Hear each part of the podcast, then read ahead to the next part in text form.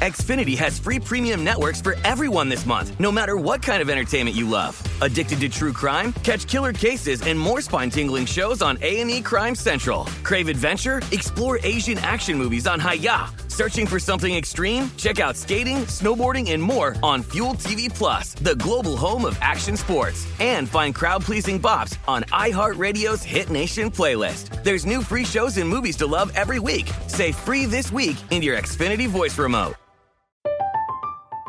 I'm Katya Adler, host of The Global Story. Over the last 25 years, I've covered conflicts in the Middle East, political and economic crises in Europe, drug cartels in Mexico.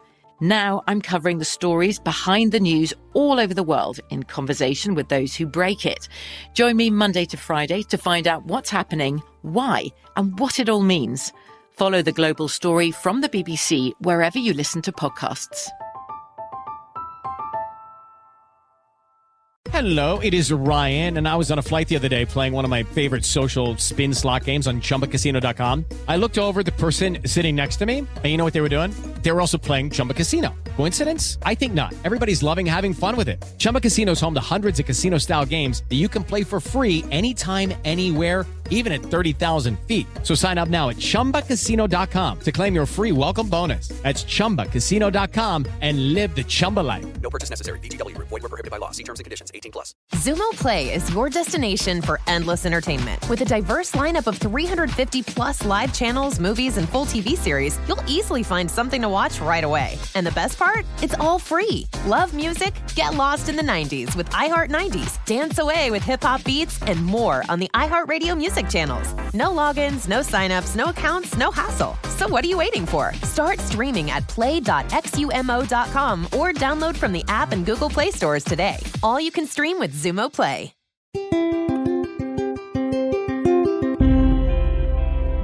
On this episode of Newt's World, on March 3rd, two Americans were killed in daylight abductions after their minivan of four traveled across the U.S. Mexican border into Matamoros, Mexico. The Gulf Cartel later apologized and said the kidnappers had acted on their own and they were turning them over to authorities.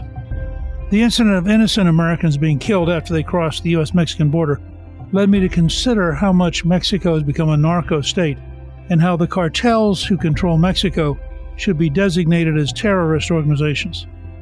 The U.S. must help the Mexican people defeat the Mexican drug cartels, both for our long term security and survival and for Mexico's.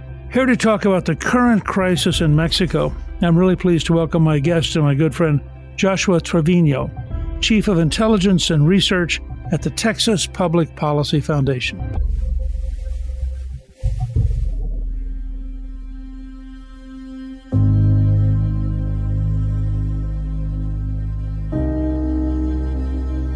Josh, welcome and thank you for joining me on Newt's World. Thank you, Speaker. Very glad to be here. Honored.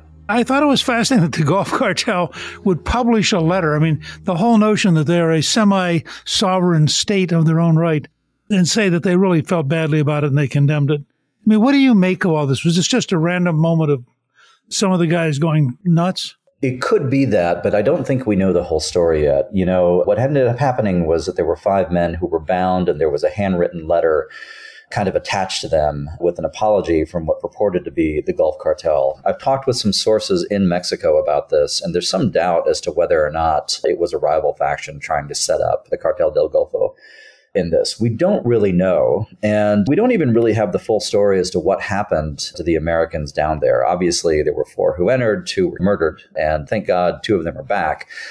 But as with so many things in Mexican violence and in cartel world, the full story is yet to be known. And the only thing that we can say for certain is exactly what you said, which is that it's really the cartels that are the effective sovereigns of much of Mexico at this point. Well, you know, back in 2019, drug cartel gunmen killed nine U.S. citizens, members of the Church of Latter day Saints, in an ambush. And it was strange. They killed six children and three women. I mean, what was the sense of that?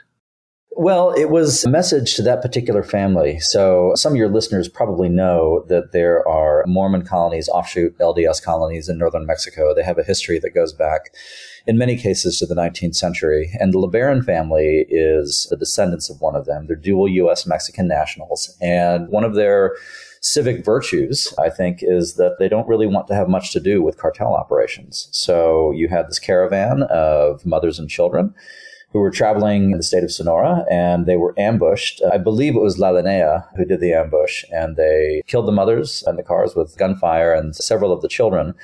It's a horrific detail, but it must be said because it really illuminates just who and what the cartels are. Many of the children strapped in their car seats were set on fire with the vehicles. And it was a message to the LeBaron family to get on board and stop obstructing the cartels. A cruel and horrific message.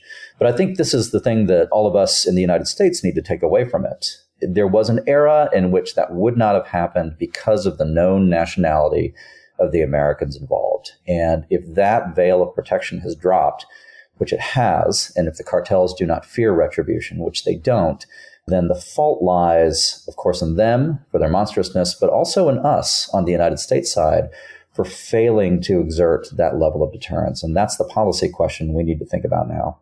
In 2020, there were 149 deaths of U.S. citizens in Mexico. About a third of them were homicides. In 2021, there were 203 deaths recorded, 75 of which were homicides. And in the first six months of 2022, there were 115 deaths. These are all U.S. citizens, of which 25 were homicides. Now, in Canada, in the same six month period when there were 115 deaths in Mexico, there were seven deaths of U.S. citizens in Canada, none of which were homicides. Is it in fact becoming more dangerous to be American in Mexico just because there's so many thousands of Americans visiting Mexico? Is that actually not a significant problem? Well, it's becoming more dangerous to be in Mexico, period. And obviously, it varies from place to place. There are places in Mexico that continue to be reasonably safe. Mexico City, a lot of it continues to be reasonably safe. If you consider 1970s New York City safe. But there are areas in northern Mexico, for example, Matamoros, where even someone like me who works in Mexico policy simply will not go. I wouldn't trust the stats out of Mexico in full candor. There's a lot of political influence that happens with them. I don't think that the homicide tracking is great. I think the numbers that you gave serve to illustrate one big point, though, which is that it's far more dangerous, exponentially so, to go to Mexico than it is to a place like Canada. And the reason for that is that Mexico in general is dangerous. A lot of these homicides are of Mexican American dual nationals, many of them from my own Texas, who travel to Mexico to see family or to shop or to go on touristic ventures, for example. And that is sort of a signaling mechanism, I would say, that uh, again, the reluctance to target Americans is fading. And this is what I've heard directly from DEA personnel in Mexico City. And also that Mexican civic life is continuing on a slow slide downward. And that is going to inevitably affect us here in the United States. The State Department has issued do not travel warnings for a number of Mexican states. The level four warning says do not travel. The level two warning of exercise increased caution, they even apply now to Cancun. And there are a number of places at a level three which says basically ought to reconsider whether or not you're going to go there. It's surprising to me how widespread now the State Department's level of concern is. They're normally pretty cautious about this. And part of this isn't just killing, but it's also kidnapping. I was sort of shocked to read that there are currently 550 Americans still missing in Mexico? That's right. Unfortunately, and I wish this were not so, unfortunately, the overwhelming majority of them are probably deceased through fair means or foul. And you're right that the State Department bureaucracy errs on the side of caution. But I think you need to look at the disparity between what the State Department bureaucracy is saying, which I take as broadly accurate, and what the actual Secretary of State are saying. I'd like to read a tweet that just came out from Secretary of State Blinken. He said, I spoke with the Mexican Foreign Secretary Marcelo Ebrard on bolstering our security cooperation to combat the illicit production of fentanyl and other synthetic drugs. We value Mexico's strong partnership as we work to keep our communities safe from criminal networks. Now, anybody who knows what's happening in Mexico knows this is uh, a borderline farce. There is no effective partnership with the Mexican state at this point it's papering over a real chasm between the Mexican regime and the United States. It's getting wider and wider as a consequence of the Mexican president's positive partnership with many of the cartels at this point. And so breaking officialdom, especially at the top with the Biden White House, out of its state of denial over what's happening on Mexico and focusing it on American concerns. Should it not be a major concern of our State Department, by the way, whose largest missions are in Mexico, to ascertain the fate of these 500 plus Americans who are missing. In terms of missions, somebody told me the other day, it's also true that the largest KGB mission, Russian intelligence mission, is in Mexico City. The largest Chinese intelligence mission is in Mexico City, and that the Iranians have a substantial presence in Mexico City. I did not know that, but it would go to follow, yes. Sometimes we have to remind Americans that whatever risk we're under, the people of Mexico are worse. I mean, supposedly, there have now been close to 100,000 people who have disappeared in Mexico. That's just staggering. It is. Anywhere else in the world, what Mexico has endured since 2006 would be considered a major war. What Mexicans, ordinary Mexicans, have endured at the hands of the cartels and the state that abets them is simply monstrous. And it stacks up to almost anything that you can find, for example, in the chaotic Middle East or Africa, just in terms of just the horrifying disregard of the citizenry there. And we have to be aware that that's the case. You know, one of the examples that I like to point to is the 43 students who disappeared at Tinapa several years back. We know pretty much what happened to them now, although the bodies have never been found. The Army and local police forces executed 43 students because the soldiers, actually, who were in the pay of local cartels, so they killed these students, the bodies disappeared, and subsequent to the disappearance in 2014, there were a couple of years in which there was a search by various civil society organizations for the mass grave that was presumed to hold these students. And here's the horrifying thing is that they never found the mass grave. But they found several other mass graves all over central Mexico. And j- just imagine the level of violence and rapacity that's required to generate just random finding of previously unknown mass graves while you're searching for another one that you end up not finding. There are tragedies unfolding in Mexico, massacres, kidnappings, rapes, murders that we'll never know about, but they are scarring that society. And it is ultimately because the state at large has made the choice to accommodate itself to it and allow it. Until it stops making that choice, Mexico is going to continue to suffer. In that context, you mentioned since 2006. Did something decisive happen in 2006? Yes, the president of Mexico at the time, Felipe Calderon, made the decision to bring the military in versus the cartels in Mexico. And it backfired. The institutions writ large were incompetent to execute the mission, many of them because they were already colluding with the cartels. And so what was intended as introducing the military into basically Mexican civil affairs, civil society, which it had not really been a part of for the preceding 70, 80 years, depending on how you want to count it, resulted in effectively sort of this arms race in which each side attempted to outdo the other. And the cartels found out that they could out escalate or buy off the forces of the state. And since then, it's sort of been, not to make light of it, but it's sort of been off to the races. The violence has continued. A militarization of Mexican life has been the result. And the armed forces themselves have turned out to not really be on the side of the state nearly so much as they are for themselves, which means occasionally for the cartels. And now, fast forwarding 17 years at this point, here we are, and the murder stats, the violence has never been worse.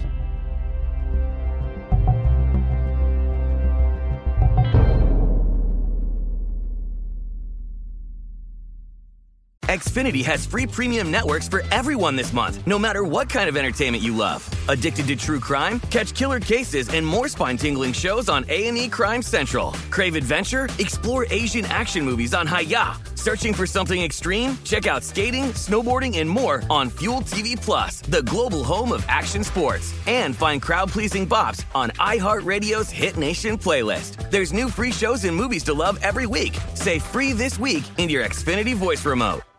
Like many of us, you might think identity theft will never happen to you. But consider this there's a new identity theft victim every three seconds in the U.S. That's over 15 million people by the end of this year, equal to the populations of New York, Los Angeles, and Chicago combined.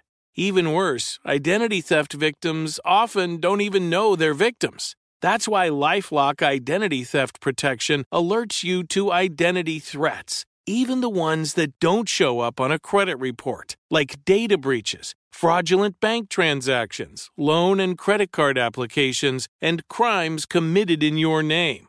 If your identity is stolen, your own dedicated Lifelock US based restoration specialist will work to fix it. Lifelock protects you in ways that you simply can't on your own. Join now and save up to 25% your first year at lifelock.com slash news. That's lifelock.com slash news to save up to 25%. Identity theft protection starts here. I'm Katya Adler, host of The Global Story. Over the last 25 years, I've covered conflicts in the Middle East, political and economic crises in Europe, drug cartels in Mexico. Now I'm covering the stories behind the news all over the world in conversation with those who break it. Join me Monday to Friday to find out what's happening, why, and what it all means. Follow the global story from the BBC wherever you listen to podcasts. With the Lucky Land slots, you can get lucky just about anywhere. This is your captain speaking. Uh, we've got clear runway and the weather's fine, but we're just going to circle up here a while and uh, get lucky. No, no, nothing like that. It's just these cash prizes add up quick. So I suggest you sit back, keep your tray table upright, and start getting lucky. Play for free at LuckyLandSlots.com. Are you feeling lucky? No purchase necessary. Void where prohibited by law. 18 plus terms and conditions apply. See website for details.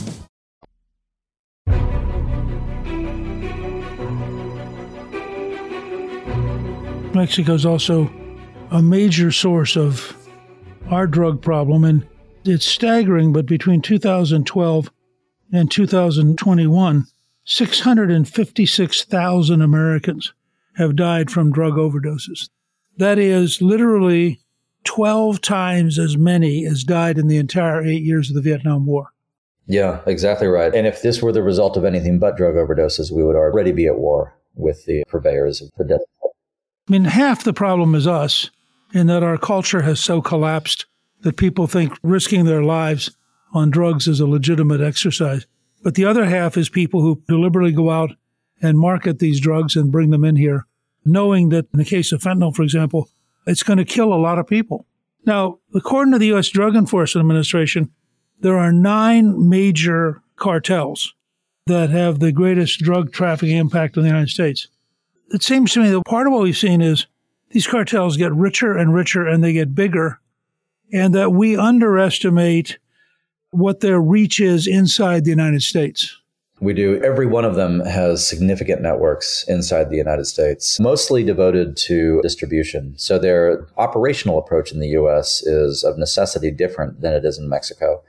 They're focused on distribution. They're not focused on targeting the police, killing mayors, things like that, things that they do as a matter of course in Mexico. And that's because we do have a more robust state and civil society here in the US. But that doesn't mean they don't have a corrupting influence. I can name you three Texas sheriffs right off the bat, county sheriffs who effectively were subcontractors for the cartels. There was Sheriff Cantu in Cameron County, which is where Brownsville. His nickname was Protect the Load because he was in the pay of Cartel del Golfo. And there was Sheriff Lupe Trevino, a fellow Trevino in Hidalgo County, who he and his son subcontracted the sheriff's office out to Los Zetas.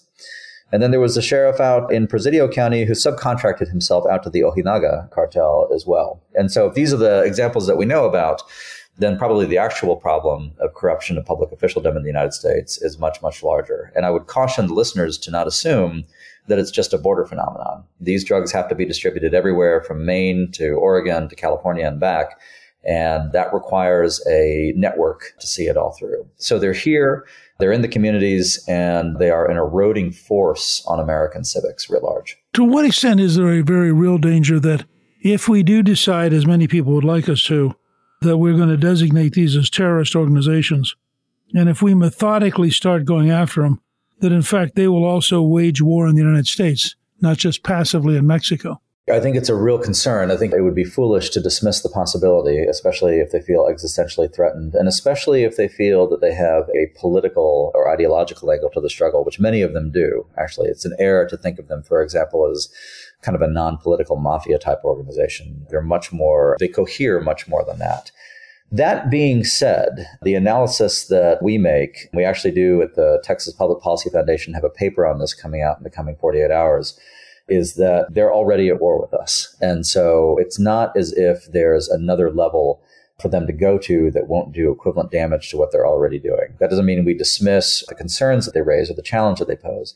But at the same time, to your point, hundreds of thousands, half a million plus of Americans have died at the hands of the drugs that they purvey and the activities that they undertake. And we have an obligation to oppose it and by opposing end it. The former ambassador to Mexico, Christopher Landau, estimated that 35 to 40% of Mexico is now under direct cartel rule. Correct. He did that in a public forum, and the Mexican president just about lost his mind over the statement. Of course, he's the one who's made the choice to allow it. It's functionally true. The writ of law, the writ of authority in much of Mexico, particularly in places like Tamaulipas or in the highlands of Sinaloa or in Tierra Caliente down south, simply does not run, but the writ of the cartel bosses does. And that's a deliberate surrender of sovereignty that the Mexican state could choose to take on, but has not. One of the proofs of that concept was in October 2019 when Mexican troops went into Sinaloa and arrested El Chapo's son. There were 700 cartel fighters with armored cars, rocket launchers, and heavy machine guns, and the military had to release the prisoner. It's even worse than that. They didn't have to release the prisoner. They were under siege, and there is ample reason to suspect that they could have toughed it out and sent a relief column in. They released the prisoner because the president of Mexico himself, Andres Manuel Lopez Obrador, made a phone call and ordered them to do so to bring the battle in Culiacan to an end. Now, he presents this as a humanitarian gesture. Of course, it really showed who's really in charge. And that's just had terrible consequences in succeeding months. That same son of El Chapo, Ovidio El Raton, was captured again in January. The Sinaloan cartel tried the same thing. They brought out their light infantry. They shut down several airports. I believe they forced down, they didn't shoot down, but they forced down some aviation, which is suggestive of considerable military capacity on their part. And this time, Sedena, which is the army, held firm and they got the guy out, and now he is in detention. But the interesting detail after that and this was not reported in US press. I actually had to get this from Spanish media. So El País in particular, who has some very good reporters in Mexico. The Mexican army tried to distribute aid packages to the local population after the battle was over. And the local population rejected it. There were a lot of people who told them, you need to get out. You're not our army. You don't represent us. You've come and you've destroyed our neighborhoods. And Mr. Speaker, I know you are a student of insurgency and counterinsurgency, and you will recognize that immediately as a classic insurgency situation in which the population identifies with the non state sovereign force over the putative armed forces of the country. And that's an incredibly dangerous place for Mexico to be. And it's a dangerous place for the United States to have a neighbor with 130 million population next door to it that is in that circumstance. Isn't it true that the president of Mexico, Obrador, actually went to see the mother of one of the cartel leaders? Not just any cartel leader. He went to Badiraguato and paid homage to the mother of El Chapo himself. You know, El Chapo, who's currently spending the rest of his life in Supermax in Colorado right now, deservedly. But he went to her and paid his respects to her and is even having the army, I believe this project is still underway, build a road up to her hometown, uh, which previously did not have a paved road to it. And so there's sort of this obeisance and respect that's being paid. More than one journalist in Mexico has said to me that they can't find a single example of the Mexican president saying a negative word about the Sinaloan cartel.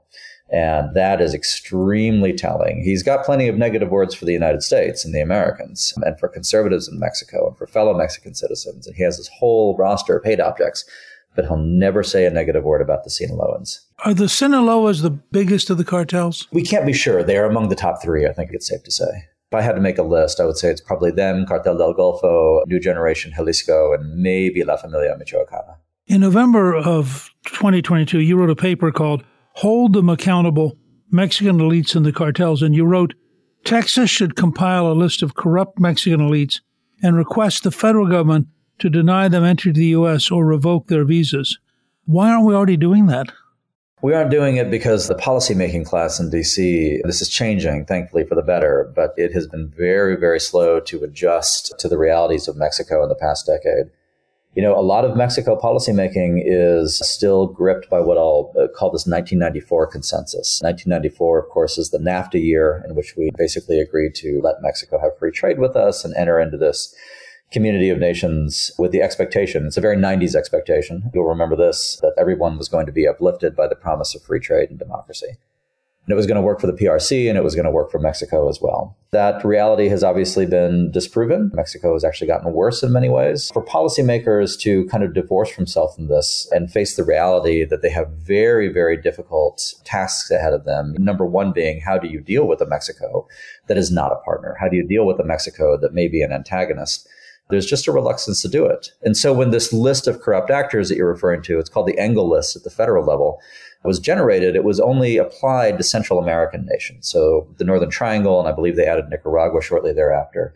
But obviously, they need to add Mexico to it. It is so critical that they do so, in no small part because Mexico depends, and these Mexican elites depend upon access to the United States, not just for their economy, but also for their way of life. There's a particular lifestyle and Texans know it very well of elite Mexicans who go to the hospital in Houston, they send their kids to UT Austin, they park their capital in real estate in the Rio Grande Valley. And the threat of being denied that is a much more compelling threat than any appeal to civic rectitude or even national patriotism on that side.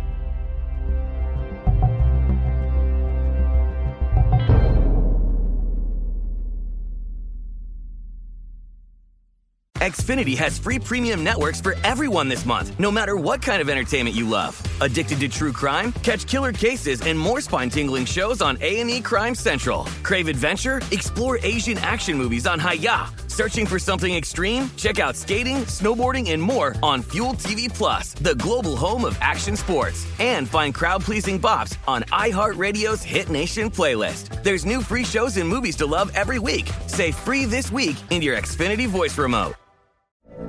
From BBC Radio 4, Britain's biggest paranormal podcast is going on a road trip. I thought in that moment, oh my God, we've summoned something from this board. This is Uncanny USA. He says, Somebody's in the house, and I screamed. Listen to Uncanny USA wherever you get your BBC podcasts, if you dare.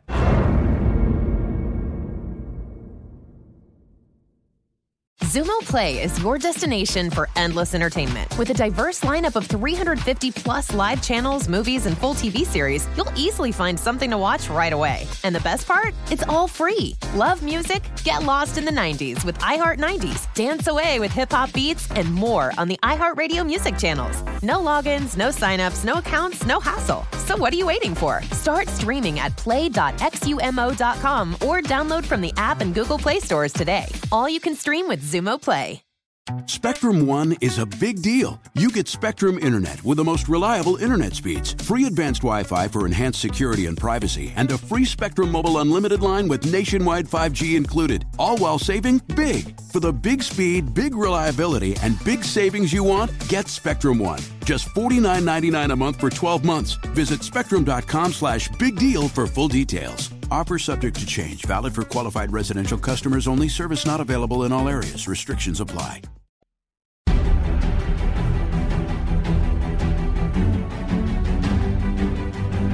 Let's say that we did declare that they were terrorist organizations. To what degree would you use genuine military capabilities, and to what degree would you simply use that as an excuse to restrict them in the United States?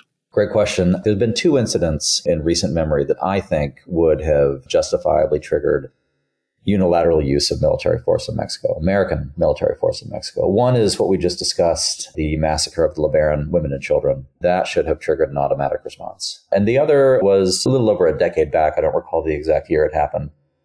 But there was a targeting of signals intelligence collection, American signals intelligence collection personnel in Mexico that happened in central Mexico. And it was obviously a hit on known U.S. government personnel. The threshold to me for unilateral action is actually fairly high. There has to be this very deliberate and targeted attack on Americans as such. And then at that point, I mean, I think you, within the bounds of prudence and recognizing that you can't share everything, you know, you hope that the Mexican state goes along with or at least tacitly allows whatever retribution is dished out. There's historical precedent for this, by the way. But more to the point, my theory of action, which I think has been validated somewhat over the past couple weeks of activity, is that just putting the option on the table is going to spur Mexican officialdom into a flurry of action. My guess, and it's only a guess, but it's an informed guess, is that the number one priority of the Mexican regime right now is to keep the Americans out. And they will do whatever they perceive as necessary to make that happen. And if there is a credible threat, that the Americans will come in, then they're going to do what's necessary. And I don't think there's bonds of fraternity between the state or any of its cartel partners. And they are partners. I think that we've seen that AMLO will sell out any of them in a heartbeat to make the Americans happy and to get them off his back. And in the end of the day, I candidly don't care what his motivations are. If he's doing things that are correct and right and improving the situation, that's what I care about. And that's really why I think this needs to be on the table. We've got to revise the terms of the relationship and really emphasize as the United States in every sphere, economic, cultural, financial, and also military, we hold the cards. Couldn't we, for example, simply cut off the flow of cash remittances back into Mexico? Yeah, we absolutely could. And that is something that's an idea I've seen going around. In fact, I believe there's some legislation that doesn't cut it off, but taxes it heavily. I think we need to be targeted in our outreach. So I'm not against that idea. I want to be crystal clear on that. However, I think that when you look at the stratum of Mexican elites who are really responsible for the cartel collusion and are really responsible for kind of the antagonism toward the United States, when I look at a policy, I ask myself if the policy hurts them. I don't think that there is an upper bound to the amount of suffering that Mexican elites will allow their people to suffer. I mean, we've seen it in the past decade. They're simply happy to let hundreds of thousands of their fellow countrymen die in horrific ways. So I'd rather target them. Remittances wouldn't be my first go to in that because the people receiving remittances are not these elites. They're mothers who have to support kids and stuff like that. It's just something that I would want to look at more and see what the effects are and who it hits. Didn't we actually arrest one of the highest ranking counter narcotics officials who turned out to have been corrupted by the very people he was supposed to be countering, and then have him go back to Mexico, be extradited, and have the Mexicans just release him? Absolutely. General Cienfuegos, who was arrested when he tried to change planes in LAX. Cienfuegos was in charge of Sedena, so you would have to imagine the equivalent of the U.S. Secretary of Defense. And so he was in charge of Sedena, since retired.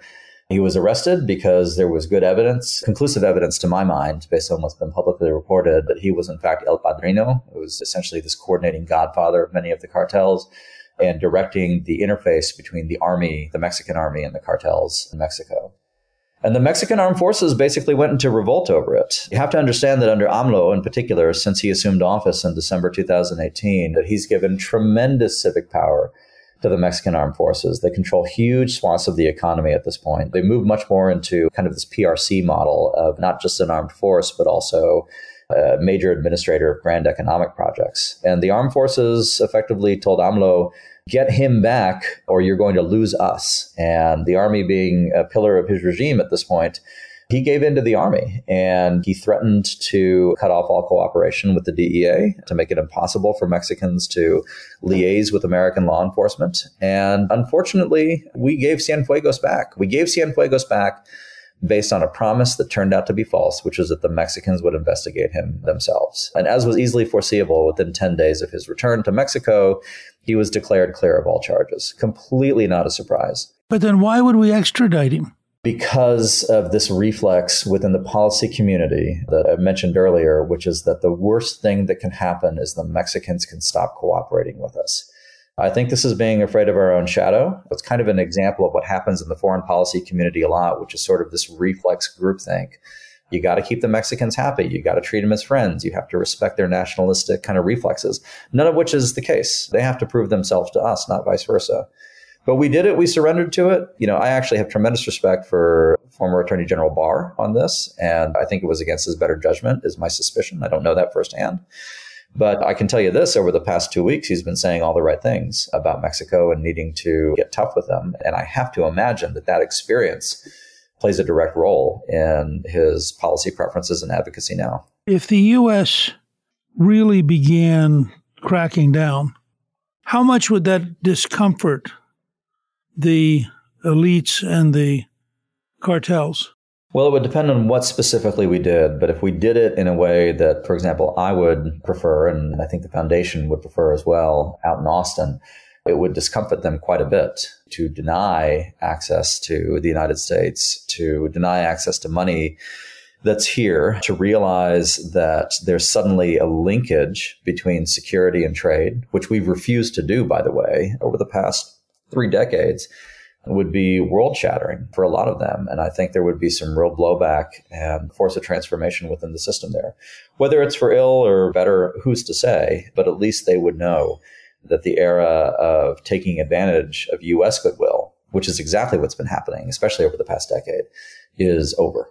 In response to our increased rhetoric and our increased legislative initiatives, President Obrador held a press statement last Thursday, and I thought sort of went crazy, attacking us and saying he was going to campaign against Republicans.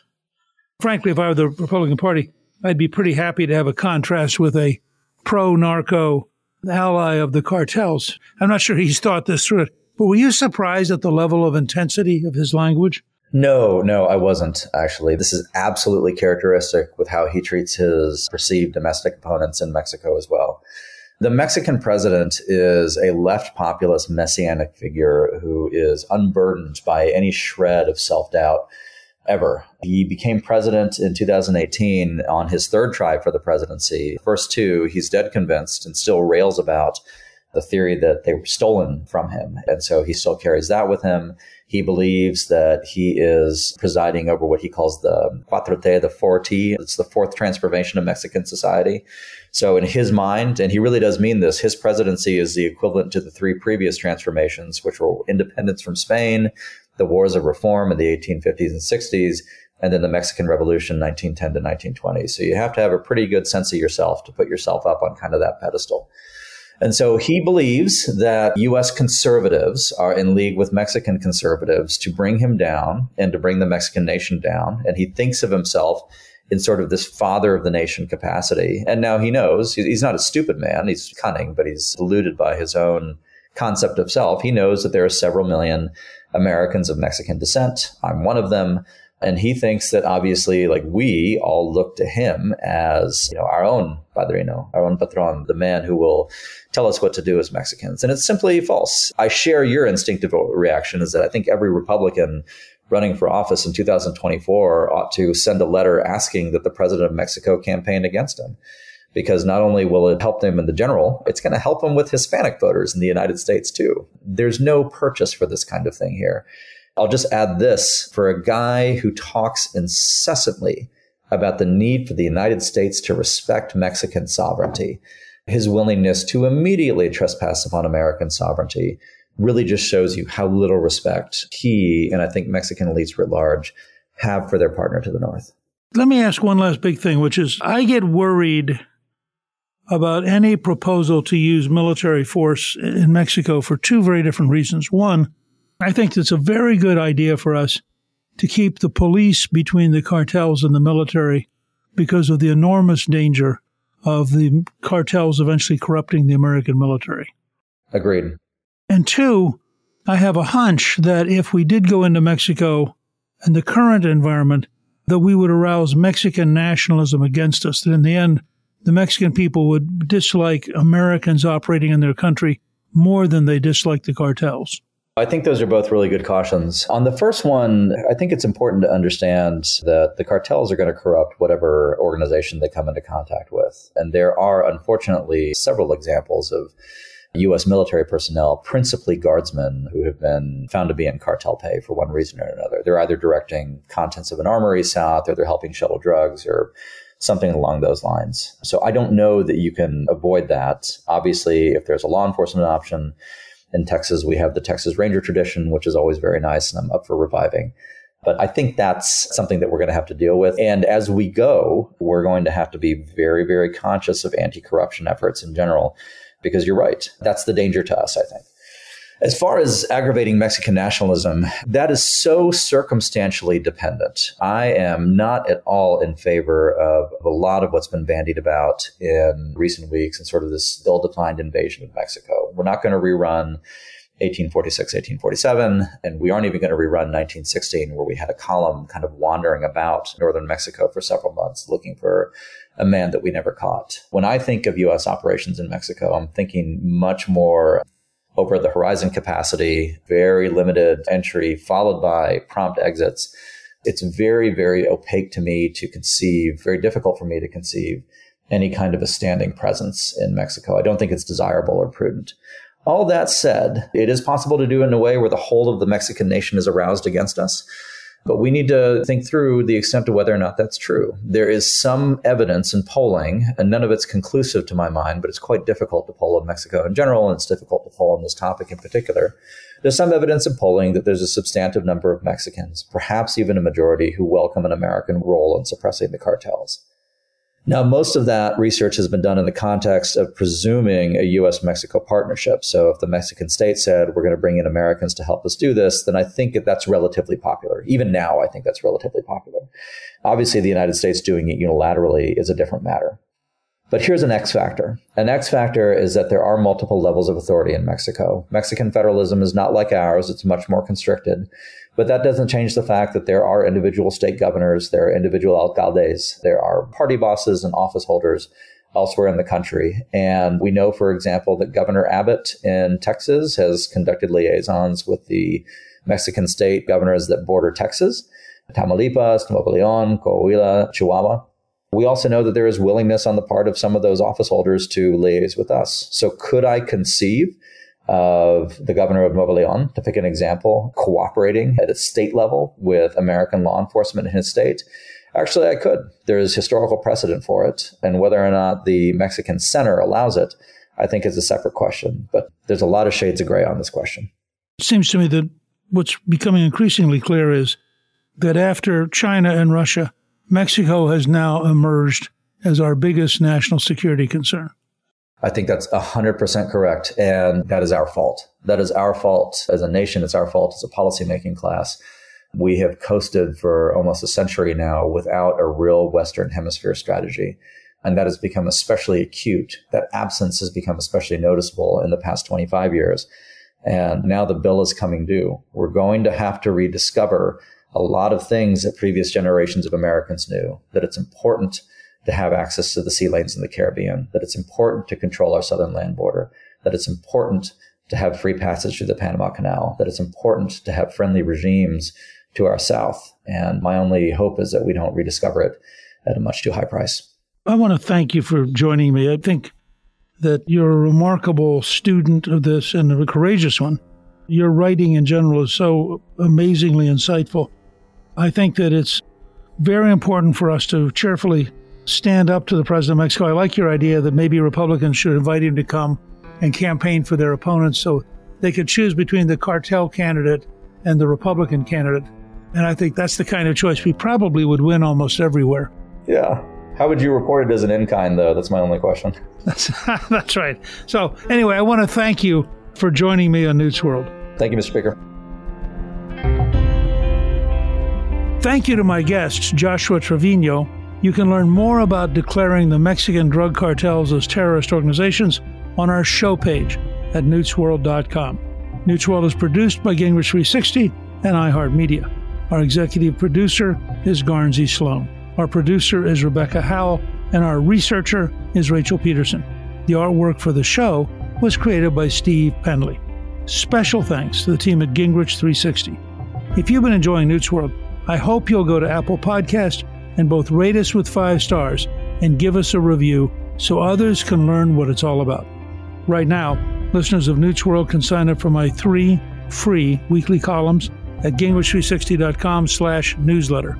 I'm Newt Gingrich. This is Newt's World.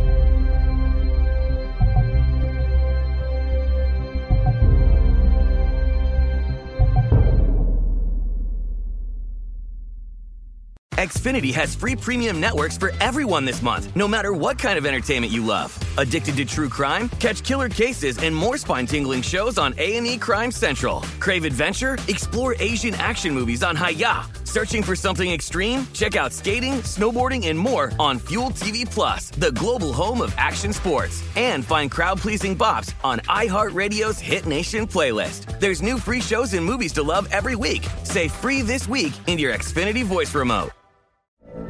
From BBC Radio 4, Britain's biggest paranormal podcast is going on a road trip. I thought in that moment, oh my God, we've summoned something from this board. This is Uncanny USA. He says, Somebody's in the house, and I screamed. Listen to Uncanny USA wherever you get your BBC podcasts, if you dare.